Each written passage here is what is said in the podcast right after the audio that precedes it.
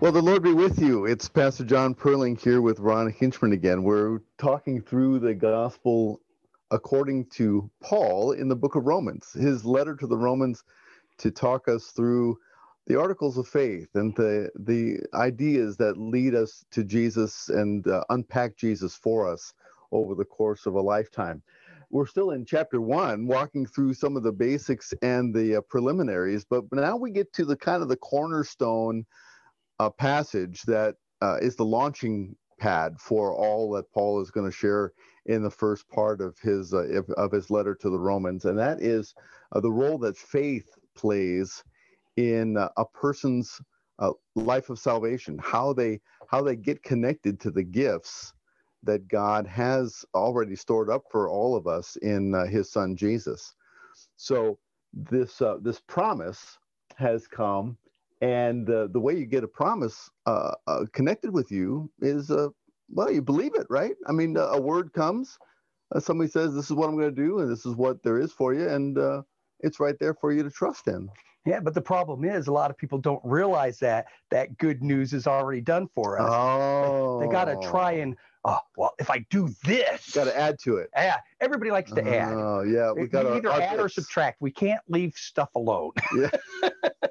and we do that when it comes to righteousness. To you know, Paul's word is you know, the righteous will live through faith, and that's the faith that we already have. That you know, God loved us so much, He gave His only begotten Son. Well, John three sixteen, right? And. Yeah, that, that, yeah. that, that promise lays promise. it right out there. It, it, and and it's Mhm. straightforward.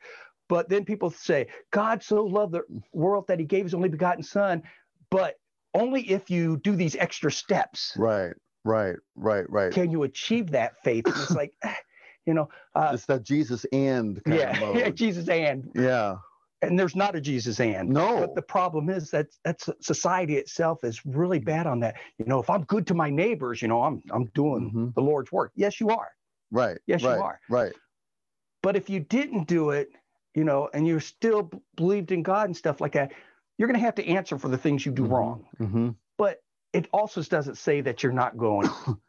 uh, you were talking about ladders. Mm-hmm. eh, Mhm. You know, if they Yeah, because well, folks will take a look at the Ten Commandments, or they'll take a look at just kind of the idea of, of if I'm going to be a, a religious person, I need to be a good person, and then that, the natural inclination is that somehow that contributes to my salvation, that that contributes to how God thinks about me, and uh, the uh, the promise, the kind of the intervention that's that the Bible makes, the the word of the gospel makes, is that uh, while that's how we think about religion, that's how we think about spirituality, the promise is that uh, that God has actually totally taken care of that in Jesus Christ, and that uh, our performance, our obedience, our uh, obeying the law, uh, doesn't contribute to our salvation.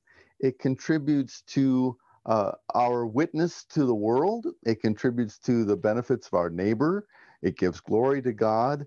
It's part of our following Jesus, but it's not what actually uh, uh, saves us. right. Uh, it's the righteousness of Jesus that saves us. His 100% performance, his his 100% obedience to the Father, his 100% sacrifice on the cross and covering up our sin.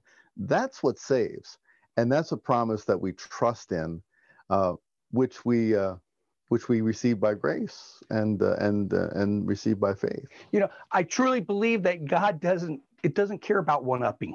Hmm Uh, hey, well, you did It's this. not a competition I- with each yeah, other. It's It- not a yeah, competition. It's not. It's not. It's not uh, king of the mountain.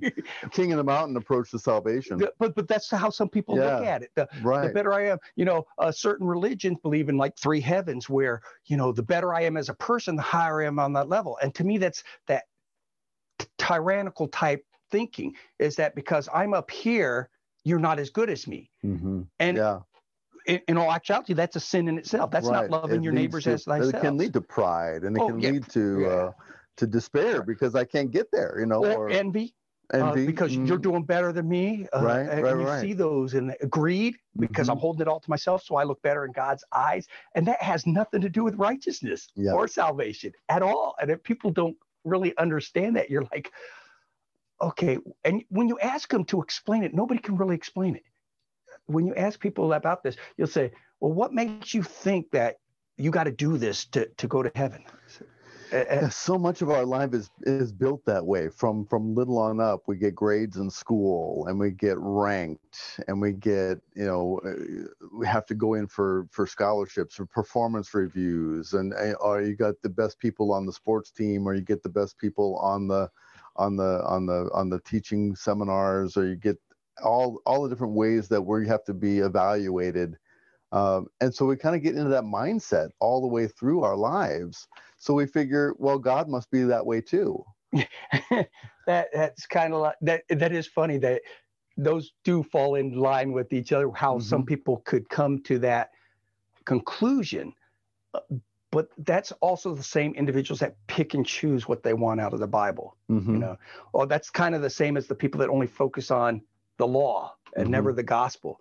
Mm-hmm. They hear that law, they're like, yeah, man, that's what's, if I don't do that, have-tos, all the have tos. Yeah, yeah, if I if I don't do this, I'm going to be you know burning in hell. It's mm-hmm. like no, no. Did, did you get to that part in the New Testament called the Gospel? You know, mm-hmm. there's these these yeah. four Gospels that are pretty pretty impressive, and this is what Paul's trying to tell them because I, I think especially during that time, I think a lot of people were focused on that getting the A in school instead of the C. Mm-hmm. They were mm-hmm. still focused on everything in the law.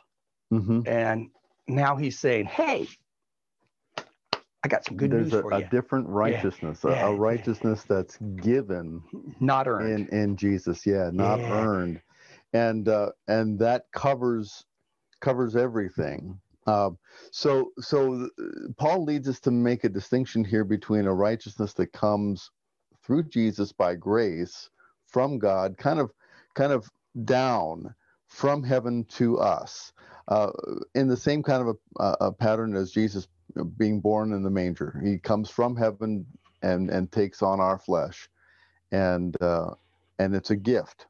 Um, there is the righteousness that we uh, share with one another, that we do when we're being kind to one another and, and loving one another, but that's not the righteousness that saves that's a that's a righteousness that gives honor and glory to God here in the world, um, and uh, and shows the world who our God is.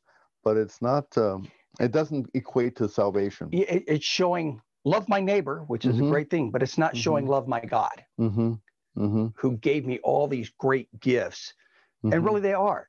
When people, when you receive gifts, aren't you happy? Mm-hmm. You're like so excited, and especially like your birthday and stuff like that. And that's that person showing you that love thy neighbor. Hey, you know what? I really love you, and I'm going to get you this gift. Mm-hmm. But me getting you this gift didn't put me up another notch right. on the the uh, righteousness table. Right. Oh wow, I'm at 88 percent. I got to get to 90 yeah, if my kids have a good day or my kids have a bad day, they're still my kids. Exactly. Yeah. Um, they that we don't take their birth certificates and scratch out their last name. Um, that, that just doesn't happen, yeah. right? So there's there's conversations that happen. There's there's encouragement. There's discipline. There's training. There's there's growing up, but they don't they don't stop being your kids. It, and I kind of look at this like this. This is kind of like if I was to take today's society, this is really this is Paul trying to tell people about God's love, mm-hmm. that that faith that we have in God. Uh, you know, and they were kind of like that person in today's society that's got no religion in their life at all. Yeah. And yeah. Uh, and they be when you're I think a lot of times, just from personal views, that people become pessimistic mm-hmm. about, well, I got to do all this, I got to do this, and then you ask them, well, do you believe in God? Oh yeah, yeah, okay. So why are you stressing it? Mm-hmm. Mm-hmm. Why are you stressing it?